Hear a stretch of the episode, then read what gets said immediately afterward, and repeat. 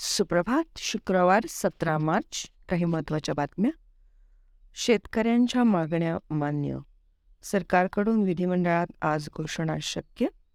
शेतीमालाला रास्त भाव. शेतकऱ्यांना दिवसा बारा तास वीज. आदी मागण्यांसाठी निघालेल्या शेतकऱ्यांचा विशाल मोर्चा. मुंबईत धडकण्याच्या तयारीत असतानाच राज्य सरकारने सकारात्मक पावले उचलली आहेत. या शेतकऱ्यांच्या शिष्टमंडळाशी झालेल्या चर्चेत मुख्यमंत्री एकनाथ शिंदे व उपमुख्यमंत्री देवेंद्र फडणवीस यांनी जवळपास सर्वच मागण्या मान्य केल्या असून त्याची घोषणा आज शुक्रवारी विधिमंडळात करण्यात येणार आहे. भारतीय किसान सभा व शेतकऱ्यांच्या इतर संघटनांनी विविध मागण्यांसाठी काढलेला मोर्चा गुरुवारी शहापूरजवळील वाशिंद येथे पोहोचला. हा मोर्चा मुंबईपासून जवळ असतानाच सरकारने त्यांच्या चर्चेचे निमंत्रण दिले. त्यानुसार शेतकऱ्यांच्या शिष्टमंडळासोबत मुख्यमंत्री शिंदे व उपमुख्यमंत्री फडणवीस यांची विधानभवनात बैठक झाली. तीन तास चाललेल्या या बैठकीत सकारात्मक चर्चा झाली. परंपरागत पद्धतीने आदिवासी कसत असलेल्या जमिनी वनहक्क दावे कांद्याचा प्रश्न वनांतील अतिक्रमणे गायरान जमिनी शेतकऱ्यांच्या बारा तास वीज शेतीविषयक कर्ज आदी विविध मुद्द्यांमधील शेतकऱ्यांच्या मागण्या समजावून घेण्यात आल्या. त्यावेळी माजी आमदार शिवा पांडू गावित यांनी विविध मागण्या मांडल्या. त्यानंतर राज्यातील शेतकरी आदिवासी बांधवांच्या मागण्यांसंदर्भात सरकार सकारात्मक आहे. या संदर्भात विधिमंडळाच्या सभागृहात निवेदनाद्वारे माहिती देण्यात येईल. हे आंदोलन थांबवा असे आवाहन आपण आंदोलकांना केले आहे. अशी माहिती मुख्यमंत्री शिंदे यांनी विधान भवनात पत्रकारांना दिली. वासिन जवळच्या जवळच ठिया. मोर्चेकरी शेतकऱ्यांनी सध्या शहापूर तालुक्यातील वासिंदपर्यंत मजल मारली आहे.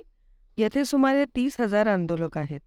सरकारने ज्या मागण्या मान्य केल्या आहेत त्यांची प्रत्यक्ष अंमलबजावणी होईपर्यंत तेथेच थांबण्याचा निर्णय आंदोलकांनी घेतला आहे. मंत्रालयात झालेल्या चर्चेत सरकारने आमच्या काही मागण्या मान्य केल्या आहेत पण तहसील पातळीवर त्याची तातडीने कार्यवाही होईपर्यंत आम्ही इथेच राहणार आहोत. चार दिवसात अंमलबजावणी होणे अपेक्षित आहे. तसे न झाल्यास मुंबईत मोर्चा आणण्यात येईल असा इशारा किसान सभेचे नेते जगदीश फरतारे यांनी दिला. अमृता फडणवीसांना लाच देण्याचा प्रयत्न.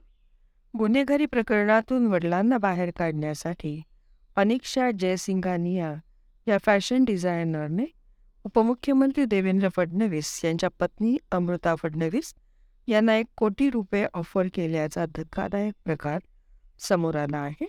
या प्रकरणी पोलिसांनी अनिक्षा हिला उल्हासनगर येथून अटक केली.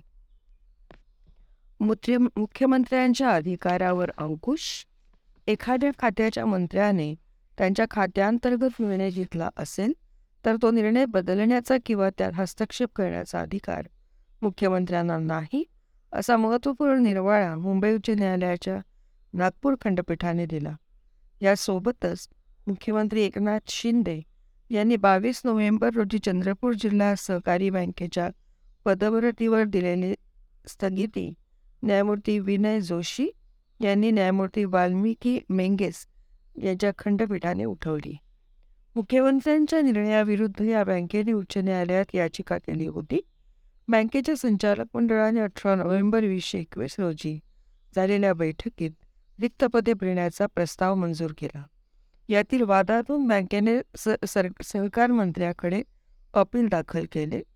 तत्कालीन सहकार मंत्र्यांनी स्थगिती काढून पदभरतीला हिरवा कंदील दिला. मात्र बँक भरती प्रक्रिया सुरू होणार असतानाच मुख्यमंत्र्यांनी एकोणतीस नोव्हेंबर वीसशे बावीस रोजी आदेश काढून भरती पुन्हा स्थगित केली होती.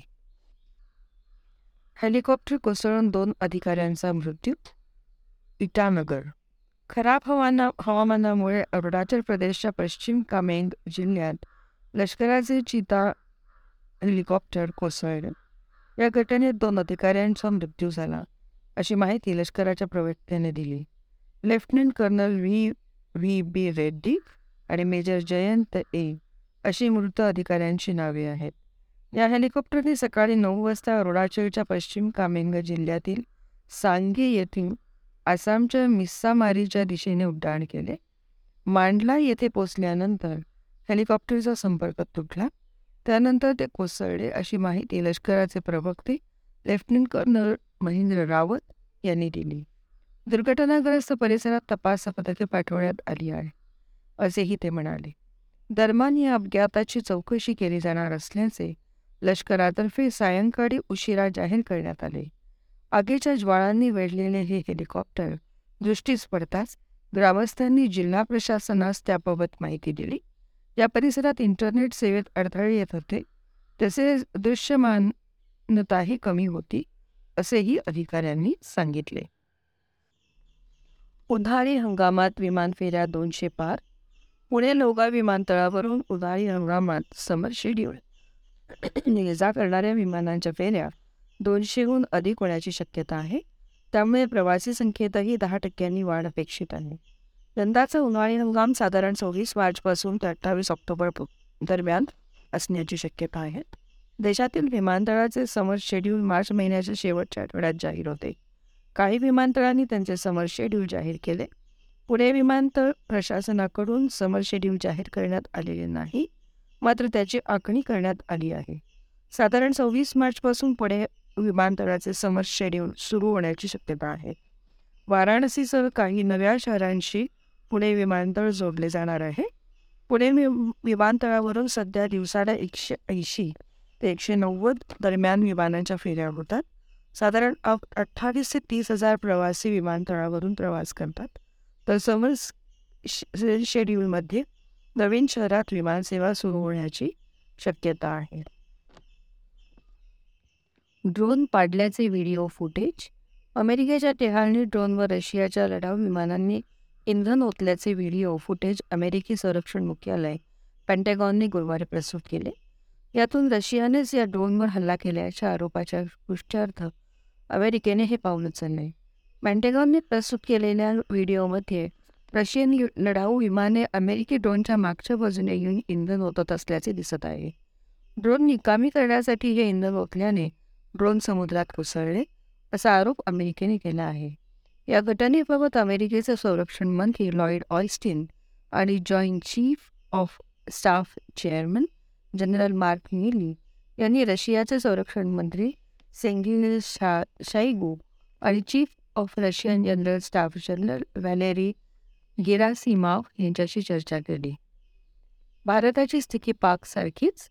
पाकिस्तान सरकार माजी पंतप्रधान इम्रान खान यांना अटक करण्याच्या प्रयत्नात आहे. त्याचप्रमाणे भाजप सरकार विरोधी पक्षांच्या नेत्यांना तुरुंगात टाकण्याचा प्रयत्न करीत आहे असे महिबूब मुक्ती यांनी गुरुवारी सांग म्हटले. विशिष्ट क्षेत्रात परदेशी वकिलांना मुभा. काही निवडक क्षेत्रात परदेशी वकील आणि वकील कंपन्या यांना भारतीय न्यायालयात वकिली करण्याची परवानगी. बार काउन्सिल ऑफ इंडियाने बुधवारी दिली आहे.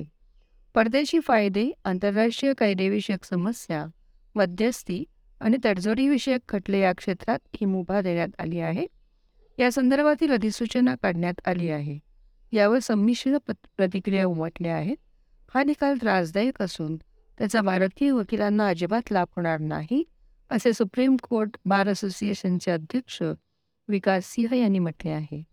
ज्येष्ठ वकील राकेश द्विदी द्विवेदी यांनी मात्र या निर्णयाचे स्वागत केले आहे.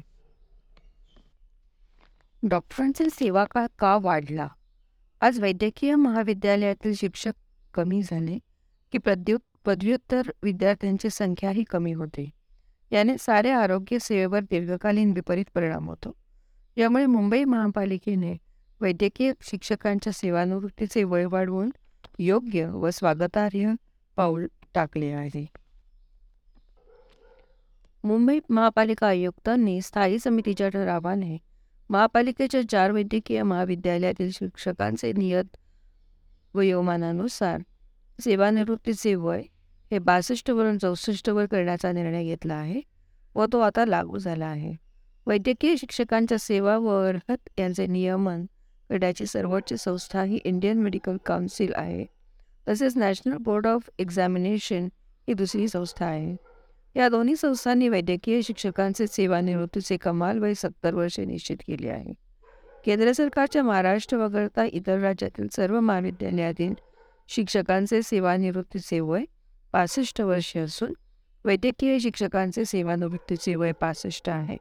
महाराष्ट्रातील शासकीय वैद्यकीय अध्यापकांचे हे वय चौसष्ट आहे.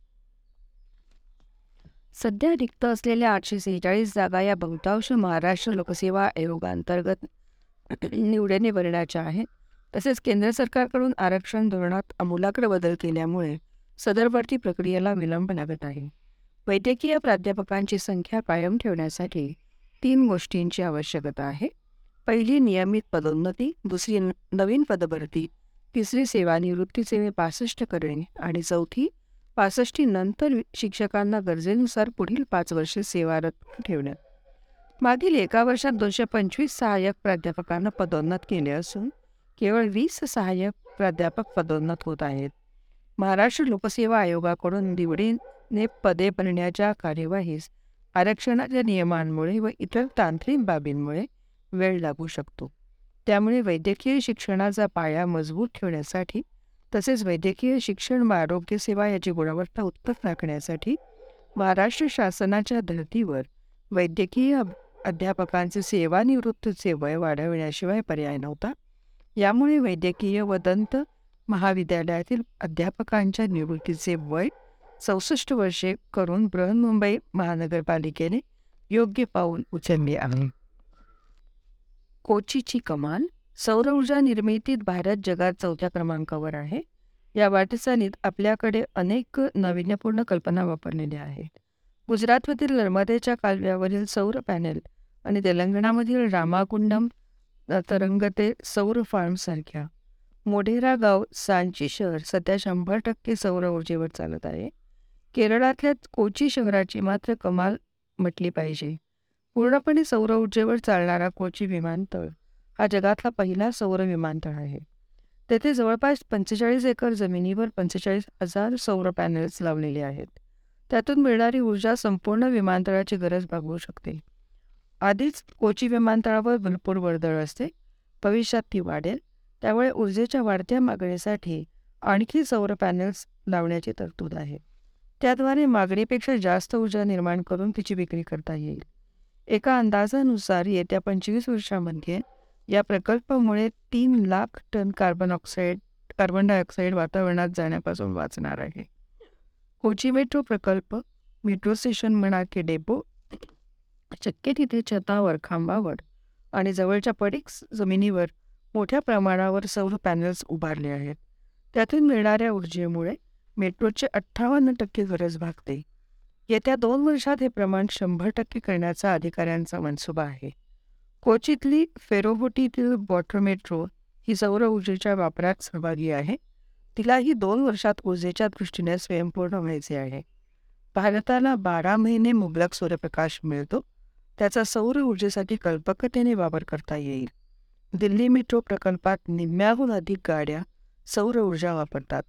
मुंबईतल्या एस सी लोकलमध्ये आता दिवे आणि पंखे सौर ऊर्जेवर चालतात. कोचीचा आदर्श डोळ्यासमोर ठेवला तर भारतातल्या अनेक शहरांमध्ये वाहतूक व्यवस्थेत सौर ऊर्जा यशस्वीपणे वापरता येईल. तडाखा वाढणार जगभरातील वेगवेगळे देश दुष्काळ आणि अतिवृष्टीसारख्या आपत्तीचा सामना करत असतानाच तापमान वाढ आणि हवामान बदल यामुळे या नैसर्गिक आपत्तींची वारंवारता आणि तीव्रता यात वाढ झाली आहे असे गंभीर निरीक्षण अमेरिकेची अवकाश संशोधन संस्था नासा ने नोंदवले आहे. नासा आणि जर्मनी यांच्या ग्रेस आणि ग्रेस एफ ओ या उपग्रहांनी दिलेल्या वीस वर्षांच्या माहितीचे विश्लेषण करून वैज्ञानिकांनी अतिवृष्टी आणि दुष्काळाच्या घटना निश्चित केल्या. त्यावरून त्यांनी निष्कर्ष काढले. हे संशोधन नेचर वॉटर या विज्ञान पत्रिकेमध्ये प्रसिद्ध झाले आहे. हवामानाच्या आधुनिक नोंदी ठेवण्यास सुरुवात झाल्यापासूनच्या काळात सर्वाधिक उष्ण म्हणून नोंद झालेल्या नऊ वर्षांपैकी सात वर्षे दोन हजार पंधरा ते दोन हजार एकवीस या दरम्यान होती. हवामानाच्या तीव्र घटनांचे प्रमाणही या कालावधीत चार टक्के होते.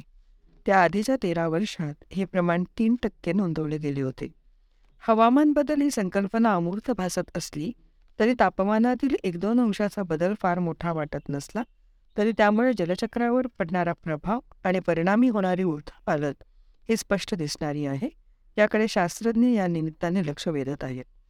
एखाद्या विशिष्ट प्रदेशाबाबत किंवा खंडाबाबत या संदर्भात अचूक अनुमान वर्तवणे हे शास्त्रज्ञांसाठी अद्याप आव्हानच आहे.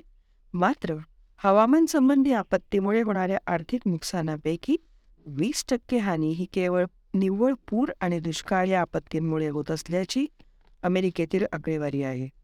जगभरातील अन्य देशांमध्येही याबाबत फारसा फरक नाही. मात्र आपत्तीमुळे होणाऱ्या मनुष्यहानीचे प्रमाण गरीब आणि विकसनशील देशांमध्ये सर्वाधिक आहे. हे वास्तव आहे. म्हणूनच या नवीन संशोधनाने दिलेला इशारा गांभीर्याने घेण्याची गरज शास्त्रज्ञ वर्तवत आहेत. रुपया बारा पैसे घसरला. देशातील दोन्ही महत्त्वाच्या शेअर बाजारात गुरुवारी फारशी हालचाल न झाल्यामुळे त्याचा नकारात्मक परिणाम भारतीय रुपयावर झाला. भारतीय रुपया अमेरिकी डॉलरच्या तुलनेत बारा पैसे घसरून एका डॉलरसाठी ब्याऐंशी रुपये सत्याहत्तर पैसे या किमतीवर बंद झाला रुपयाची घसरण गुरुवारी सलग चौथ्या दिवशी दिसून आली. बुधवारी रुपया ब्याऐंशी पासष्ट या किमतीवर स्थिरावला होता. जगभरातील सहा चलनांचा बनलेला डॉलर निर्देशांक पॉईंट पंचवीस टक्के पडला आणि एकशे चार पॉईंट अडतीसवर बंद झाला.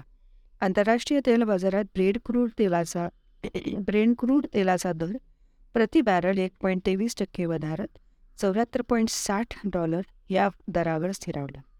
विदेशी गुंतवणूकदार संस्थांनी बुधवारी एक हजार दोनशे एकाहत्तर पॉईंट पंचवीस कोटी रुपयांचे समभाग विकल्याचे स्पष्ट झाले आहे. अर्थसुरक्षेला हवे प्राधान्य मुख्य आर्थिक सल्लागार व्ही. अनंत नागेश्वरन यांचे मत. भूराजकीय अशांतता आणि अमेरिकेत आलेले ताजे अर्थसंकट या पार्श्वभूमीवर सरकार व्यवसाय आणि व्यक्ती यांनी अर्थसुरक्षेला सर्वोच्च प्राधान्य द्यावे. असे आवाहन देशाचे मुख्य आर्थिक सल्लागार व्ही. अनंत नागेश्वरन यांनी गुरुवारी केले. विशेषतः ही अर्थसुरक्षा वित्तीय कार्पे कॉर्पोरेट आणि बचत खात्यांसाठी अधिक राखावी याकडेही त्यांनी लक्ष वेधले. ते क्रेसिल इंडिया आउटलुक सेमिनारमध्ये बोलत होते. जानेवारी महिन्यात आंतरराष्ट्रीय नाणेनिधीने जगाच्या आर्थिक विकासाबाबत काही अंदाज वर्तवले होते परंतु त्यानंतर घडलेल्या घडामोडींमुळे हे अंदाज कालबाह्य ठरत आहेत. पुढील काळात अमेरिकेत नेमक्या कशा घडामोडी घडणार आहेत यावर जगभरातील देशांना लक्ष ठेवून राहावे लागणार आहे.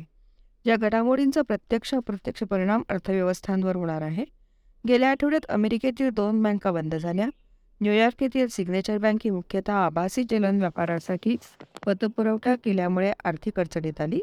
त्यामुळे कॅलिफोर्निया येथील सलिकॉन व्हॅली बँक तिच्या ठेवीदारांनी मोठ्या प्रमाणावर पैसे काढून घेतल्या घेण्यास सुरुवात केल्यामुळे तसेच भरमसाठ कर्जे दिल्यामुळे आर्थिक अडचणीत येऊन बंद झाली. याचा संदर्भ घेऊन नागेश्वरन म्हणाले जगभरात अनिश्चितता वाढत आहे. भारताविषयीचे निरीक्षण चालू आर्थिक वर्षात जी डी पी सात टक्के असेल पुढील आर्थिक वर्षात जी डी पी सहा पॉईंट पाच टक्के राहील. यावर्षी चांगल्या प्रमाणात पीक येईल. आपली अर्थव्यवस्था करोनाच्या सावटातून पूर्णपणे बाहेर पडली आहे. मागील तीन महिन्यांची आकडेवारी पाहता जी डी पीतील खाजगी खर्चांचे प्रमाण सातत्याने वाढत आहे. नागेश्वरन यांनी व्यक्त केलेले मत केलेली मते कठीण काळ असतो तेव्हा व्यवसाय किंवा कामकाज करताना आपल्याजवळ सुरक्षेचे उपाय आहेत ना हे पाहणे गरजेचे असते. कॉर्पोरेट किंवा व्यक्ती या दो दोन्हींनीही आर्थिक सुरक्षेवर भर देणे कठीण काळात श्रेयस्कर ठरते. वित्त कॉर्पोरेट आणि घरगुती नियोजन याला सर्वोच्च महत्त्व द्यावे. गेल्या आठवड्यातील घडामोडी पाहता फेडरल रिझर्व्हने दरवाढीला लगाम दिला पाहिजे. फेडरल रिझर्व्हकडून दरात कोणते बदल केले जात जातात यावर अमेरिकी डॉलरची हालचाल अवलंबून राहणार आहे. अमेरिकेतील घडामोडींचा उदयोन्मुख अर्थव्यवस्थांच्या वाटचालींवर परिणाम होणार आहे परंतु हा परिणाम सकारात्मकच असेल. फेडरल रिझर्व्हने दरवाढ केल्यास त्याचा अन्य बँकेशी व वित्त संस्थांवर नेमका काय परिणाम होईल हे पाहणे आवश्यक ठरेल. रुपयात व्यापारासाठी अठरा देश तयार. H D F C UCO यांच्यासह अनेक बँकात उघडली खाती रुपयामध्ये व्यापार करण्यास रशिया युक्रेन युद्धामुळे गती मिळाली आणि याचे स्वागत आता अधिकाधिक देश करू लागले आहेत. एकूण अठरा देश यासाठी तयार झाले असून त्यांनी भारतीय बँकांतून यासाठी खातीही उघडली आहेत. विदेशी व्यापार महासंचालक संतोष कुमार सरंगी यांनी ही माहिती दिली.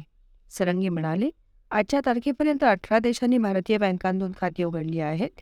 यामध्ये विविध सरकारी आणि खाजगी बँकांचा समावेश आहे. H D F C bank UCO bank यांसह अनेक बँकांनी रुपयातील व्यापारासाठी सुविधा देऊ केली आहे. एकूण तीस बँकांनी यासाठी पुढाकार घेतला आहे. या बँकांतून तीस खाती उघडली गेली असून त्यातून छोटा मोठा व्यापार सुरूही झाला आहे. गेल्या वर्षी रिझर्व्ह बँक आणि केंद्रीय अर्थ मंत्रालय यांनी देशातील बँकांना रुपयातून आयात निर्यातीला चालना देण्याच्या सूचना केल्या होत्या. यासाठी देशातील बँकांनी रुपयाचे वस्त्रो खाते उघडावे असा आग्रह धरण्यात आला होता. यामुळे अमेरिकी डॉलरमध्ये व्यापार न करता भारतीय चलनात तसेच संबंधित देशांच्या चलनात थेट व्यापार करता येणे शक्य झाले. यात युरो डॉलर दिरॅम युऑन अशा कोणत्याही चलनात थेट पेमेंट करण्याची सुविधा यामुळे निर्माण झाल्याचे सरंगी यांनी सांगितले. निर्देशांकामध्ये किरकोळ वाढ. गेले पाच दिवस घसरणारे शेअर बाजार गुरुवारी किंचित वधारले. मुंबई शेअर बाजाराचा निर्देशांक सेन्सेक्स अठ्ठ्याहत्तर पॉईंट चौऱ्याण्णव अंकां अंकांनी वधारला आणि सत्तावन्न हजार सहाशे चौतीस पॉईंट चौऱ्याऐंशीवर बंद झाला. राष्ट्रीय शेअर बाजाराचा निर्देशांक निफ्टी तेरा पॉईंट पंचेचाळीस अंकांनी वाढ नोंदवत सोळा हजार नऊशे पंच्याऐंशी पॉईंट साठवर बंद झाला. सेन्सेक्सची उभारणी करणाऱ्या तीस कंपन्यांपैकी सतरा कंपन्यांचे समभाग हरितपट्ट्यात गेले. अर्थात या कंपन्यांचे समभाग वधारले. दिवसभरात सेन्सेक्स सत्तावन्न आठशे सत्याऐंशी पॉईंट सेहेचाळीस या उच्चांकी तर सत्तावन्न एकशे अठ्ठावन्न पॉईंट एकोणसत्तर या निच्चांकी पातळीवर गेला.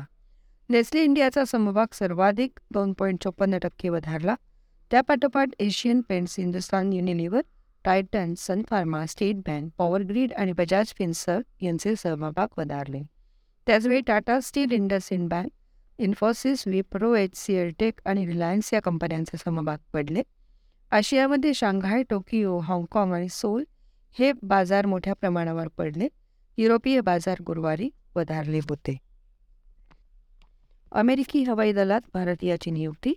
अमेरिकेच्या हवाई दलाच्या सहाय्यक संरक्षण सचिवपदी भारतीय अमेरिकी उड्डाण चाचणी अभियंता रवी चौधरी यांची नियुक्ती करण्यात सिनेटने मान्यता दिली आहे.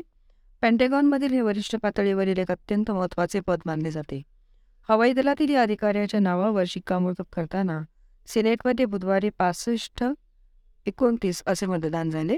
विरोधी पक्ष असलेल्या रिपब्लिकन पक्षातूनही चौधरी यांना बारापेक्षा अधिक मते मिळाली. चौधरी यांनी यापूर्वी अमेरिकेच्या परिवहन विभागामध्ये वरिष्ठ कार्यकारी अधिकारी म्हणून काम केले होते.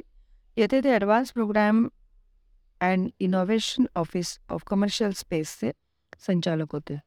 एकोणीसशे त्र्याण्णव ते दोन हजार पंधरा या काळात अमेरिकी हवाई दलात सेवा बजावत असताना चौधरी यांनी विविध अभियांत्रिकी परिचालन विशिष्ट कर्मचाऱ्यांकरिता असणारे उपक्रम पूर्ण केले आहेत. सी सतराचे पायलट म्हणून कार्यरत असताना त्यांनी अफगाणिस्तान आणि इराकमधील अनेक लढाऊ विमान मोहिमांसह जागतिक उड्डाण विमान उड्डाण मोहिमांचे परिचालन केलं. नोबेल संशोधनातील क्रांतिकारी किरण फक्त ज्ञान आणि बुद्धिमत्तेच्या जोरावर वैज्ञानिक घडत नाहीत त्यासाठी संशोध सं संशोधनावर प्रेम असावं लागतं. हे शब्द आहेत जगविख्यात रसायनशास्त्रज्ञ. भौतिकशास्त्रज्ञ दोन वेळा नोबेल पुरस्कार मिळवणाऱ्या पहिल्या महिला मेरी क्युरी यांच्या तितक्याच कर्तबगार कन्येचे आयरीन क्युरी यांचे आहात. आज आयरीन यांची पुण्यतिथी. नोबेल पुरस्कार विभागून मिळणारं पहिलं विवाहित जोडपं माता मेरी आणि पियर क्युरी या कर्तबगार जोडप्याचं काम पुढे नेत आयरीननेही विज्ञानाच्या क्षेत्रात अवीट अस अमीट असा ठसा उमटवला. आईबरोबर काम. बारा सप्टेंबर अठराशे सत्त्याण्णव रोजी पॅरिस येथे आय आयर्लिनचा जन्म झाला. संशोधनानं गुंतलेले तिचे आईवडील बऱ्याचदा घराबाहेरच असायचे. एकोणीसशे तीसमध्ये क्युरी जोडप्याला विभागून नोबेल पुरस्कार मिळाला आणि हे चौकोनी कुटुंब प्रकाशित होतात आलं. पण तीनच वर्षांनी पियर क्युरीच्या एका अपघातात मृत्यू झाला. त्यानंतर मेरी क्युरी जास्त वेळ आपल्या मुलीसोबत घालवायला लागली. हळूहळू आयरीननेही आपल्या आई आईच्या सहकार्याची जागा घेतली. दुसऱ्या महायुद्धाच्या काळात प्रत्यक्ष युद्धभूमीवरही त्यांनी आईसोबत काम केलं. युद्ध संपल्यानंतर आयरीन आपल्या आईसह पुन्हा संशोधन क्षेत्रात परतल्या. किवळी दाम्पत्यानं स्थापन केलेले रेडियम इन्स्टिट्यूटमध्ये त्या आईच्या हाताखाली काम करू लागल्या. तेव्हाच फेडरिक जॅलियट या तरुण केमिकल इंजिनियरशी त्यांची भेट झाली. त्याला प्रशिक्षण देताना आयरीनचा त्याच्यात त्याच्यात त्यांचा जोडीदारही मिळाला. एकोणीसशे सव्वीसमध्ये या दोन्ही तरुण वैज्ञानिकांनी लग्न केले. आयडेन यांनी कोणता शोध लावला? एकोणीसशे तेहतीसमध्ये मेरी आणि पियर यांनी केलेल्या कामाच्या आधारे आयरिन फ्रेडरिक यांनी कृत्रिम किरणोत्साराचा शोध लावला. म्हणजे नेमकी काय? याविषयी आम्ही भौतिकशास्त्राच्या प्राध्यापक निवृत्त प्राचार्य आणि लेखिका डॉक्टर माधवी शानबाग यांच्याशी बोललो. त्या म्हणाल्या निसर्गातील अशी मूलद्रव्ये ज्यांच्या अणुभार खूप जास्त आहे ती अस्थिर होत जातात. तो कमी करण्यासाठी काही कण त्यातल्या केंद्रातून नेहमी बाहेर पडतात आणि त्यावेळी ऊर्जा बाहेर पडते. त्याला किरणोत्सार म्हणतात. आयरीन यांनी ही प्रक्रिया कृत्रिमरित्या करता येईल का? या दिशेने काम सुरू केले. त्याच त्यात त्यांनी आघातासाठी वापरलेल्या कणांची ऊर्जा कमी असल्यामुळे ते शोषून घेतले गेले आणि त्यातून तो अस्थिर होऊन किरणोत्साराला सुरुवात केली. हाच कृत्र कृत्रिम किरणोत्सार. काम कामासाठी नोबेल कामामुळे कॅन्सर. या जोडप्याने किरणोत्सारी मूलतत्व प्रयोगशाळेत तयार केली. त्यामुळे किरणोत्सर्जन करणाऱ्या अस्थिर मूलतत्वांच्या संशोधनासाठी दाही दिशा मोकळ्या झाल्या. किरणोत्सारी अणू कृत्रिमरित्या तयार केले जाऊ शकतात हे शोधून काढल्यानंतर आयरिन आणि फेडरिक या जोडप्याला एकोणीसशे पस्तीसचं रसायनशास्त्राचं नोबेल मिळालं.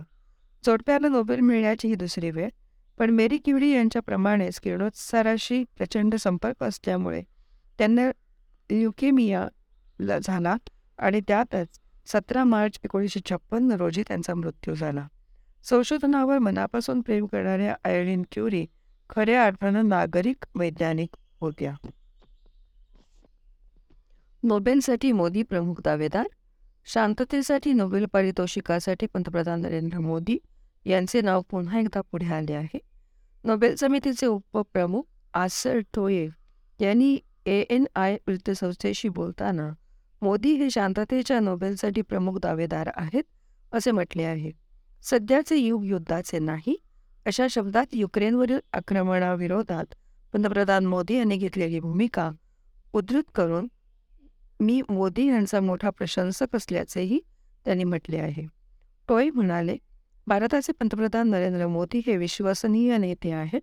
रणांगणात उतरलेल्या देशांना युद्धापासून परावृत्त करून शांतता प्रस्थापित करण्याची त्यांच्यात क्षमता आहे.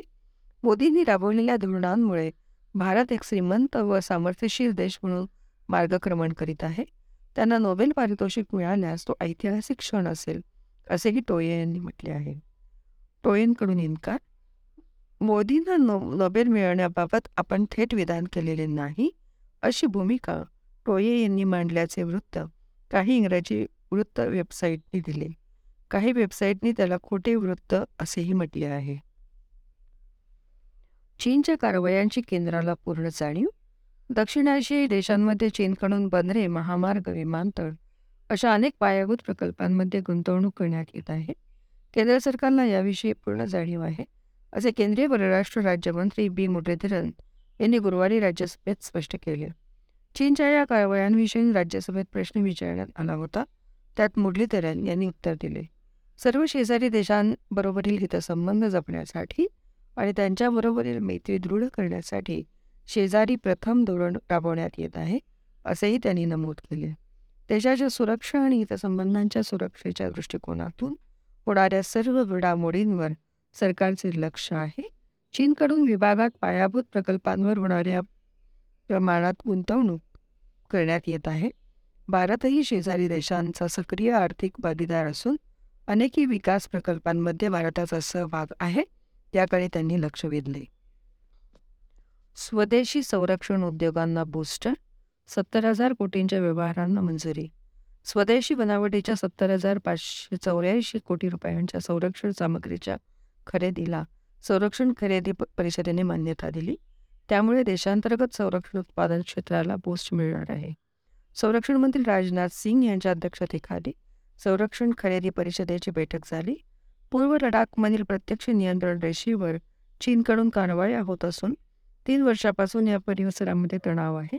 या पार्श्वभूमीवर या नव्या संरक्षण सामग्री खरेदीला मंजुरी देण्यात आली आहे. अत्यावश्यक गरजेच्या दृष्टिकोनातून सत्तर हजार पाचशे चौऱ्याऐंशी कोटी रुपयांच्या भांडवली खर्चाला मान्यता देण्यात आली आहे. हा व्यवहार देशांतर्गत संशोधन विकास आणि उत्पादन या वर्गातून करण्यात येणार आहे. या निर्णयामुळे दोन हजार बावीस तेवीस या आर्थिक वर्षात भांडवली खरेदीच्या दोन लाख एकाहत्तर हजार पाचशे अडतीस कोटी रुपयांच्या प्रस्तावांना मान्यता देण्यात आली आहे. यातील अठ्ठ्याण्णव पॉईंट नऊ टक्के निधी भारतीय उद्योगांना मिळणार असल्याचे अधिकाऱ्यांनी सांगितले. अत्याधुनिक शस्त्रास्त्रे येणार संरक्षण खरेदी परिषदेच्या मंजुरीनंतर अनेक अद्ययावत संरक्षण सामग्री संरक्षण दलांना मिळणार आहे. नौदलात दाखल होणारी ब्राह्मोस क्षेपणास्त्रे अद्ययावत आणि अतिरिक्त पल्ल्याची असणार आहेत. ही क्षेपणास्त्रे नव्या विनाशिकांवर तैनात करण्यात येणार आहेत. सैन्य दलाची बळ नवे बळ सागरी परिसरात वापरता येणारी स्वदेशी बनावटीची साठ हेलिकॉप्टर नौदलाच्या वापरासाठी दोनशे ब्राह्मोस क्षेपणास्त्रे लष्करासाठी अत्याधुनिक A T A G S तोफा तटरक्षक दलासाठी नऊ ध्रुव हेलिकॉप्टर. रेड ग्लोब द्राक्षांना चीन श्रीलंकेत मागणी. खडकाळ माळरानात पिकवलेल्या रेड ग्लोब या जातीच्या द्राक्षांना चीन व श्रीलंकेत मोठी मागणी असल्याचे नागपूर येथील प्रयोगशील शेतकरी व बाजार समितीचे माजी सभापती देवदत्त निकम यांनी सांगितले. अकरा एकर खडकाळ माळरानात गुलाबी व काळ्या रंगाचे द्राक्षांचे गड लगडले आहेत. या द्राक्षांना जागेवरच एकशे पस्तीस रुपये प्रति किलो असा भाव मिळत आहे. परदेशात फक्त खाण्यासाठी या द्राक्षांचा उपयोग होतो. साधारणपणे आठ ते अठरा टन द्राक्ष निर्यात केली जातात. या द्राक्ष बाग उभारणीसाठी एकरी दहा लाख रुपये खर्च आला आहे. सर्व द्राक्ष बागेला ठिबक सिंचनाद्वारे पाणी व औषधी दिली गेली आहे. तीस लाख रुपये खर्च करून अंदाजे पंच्याहत्तर लाख रुपये निव्वळ नफा म्हणून राहत असल्याचे निकम सांगतात. त्यांची ही बाग पाहण्यासाठी राज्यभरातून शेतकरी भेट देत आहेत. विज्ञानाची पदवी घेतलेले निकम सकाळी सात वाजता बागेत हजर होतात आणि स्वतः हातात कात्रे घेऊन द्राक्ष छाटणी क्रेट भरणे ट्रॅक्टरवर द्राक्षांची वाहतूक करणे अशी कामे करतात.